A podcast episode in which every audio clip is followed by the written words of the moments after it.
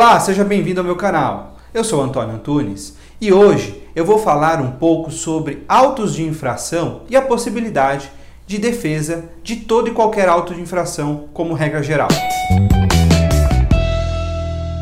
Muitas empresas ou até pessoas físicas que são surpreendidas por autos de infração fiscal não sabem o que fazer, visto que recebem a notificação com prazo de pagamento ou para parcelamento da dívida que foi autuada.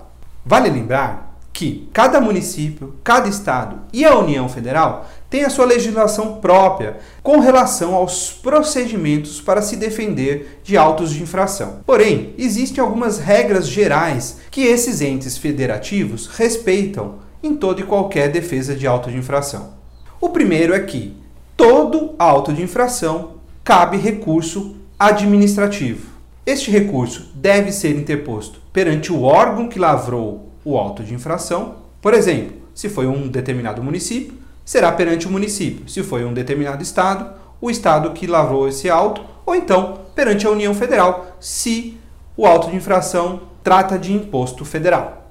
Todo auto de infração deve trazer no seu corpo esta possibilidade de defesa. Mesmo se não tiver escrito no auto de infração, você deve saber que você tem essa possibilidade. Geralmente, dentro do mesmo prazo para que você faça o pagamento ou parcelamento da dívida, você pode apresentar este recurso. Este prazo geralmente é de 30 dias.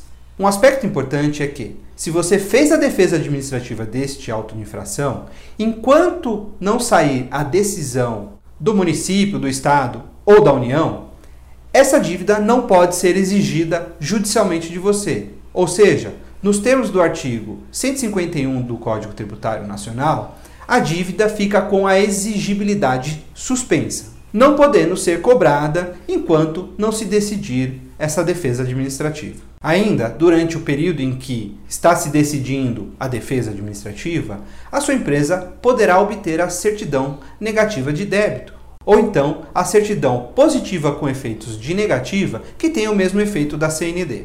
Em resumo, você estará regular com o órgão e com os impostos, sendo que a sua defesa está sendo analisada. Um outro aspecto importante é que a defesa administrativa, por não ser um processo judicial, ser um processo administrativo perante o órgão que lavrou aquele auto de infração, ela não implica em cobrança de nenhuma taxa.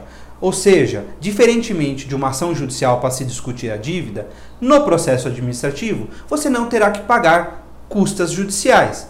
E também, se você perder a defesa administrativa, não haverá nenhum acréscimo a título de honorários, como acontece no processo judicial, se você perder a ação que estiver discutindo determinada dívida. E um outro benefício do processo administrativo é que, por vezes, por envolver questões muito técnicas que tratam da legislação tributária, esses tribunais administrativos são mais técnicos e analisam a questão de forma mais criteriosa, o que aumenta as chances de você derrubar o auto administrativamente sem a necessidade de uma ação judicial.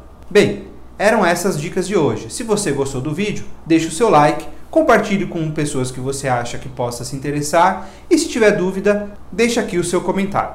Não se esqueça de se inscrever aqui no canal e também de conhecer a nossa plataforma de cursos online, cujo link está aqui na descrição. Um abraço e até o próximo vídeo.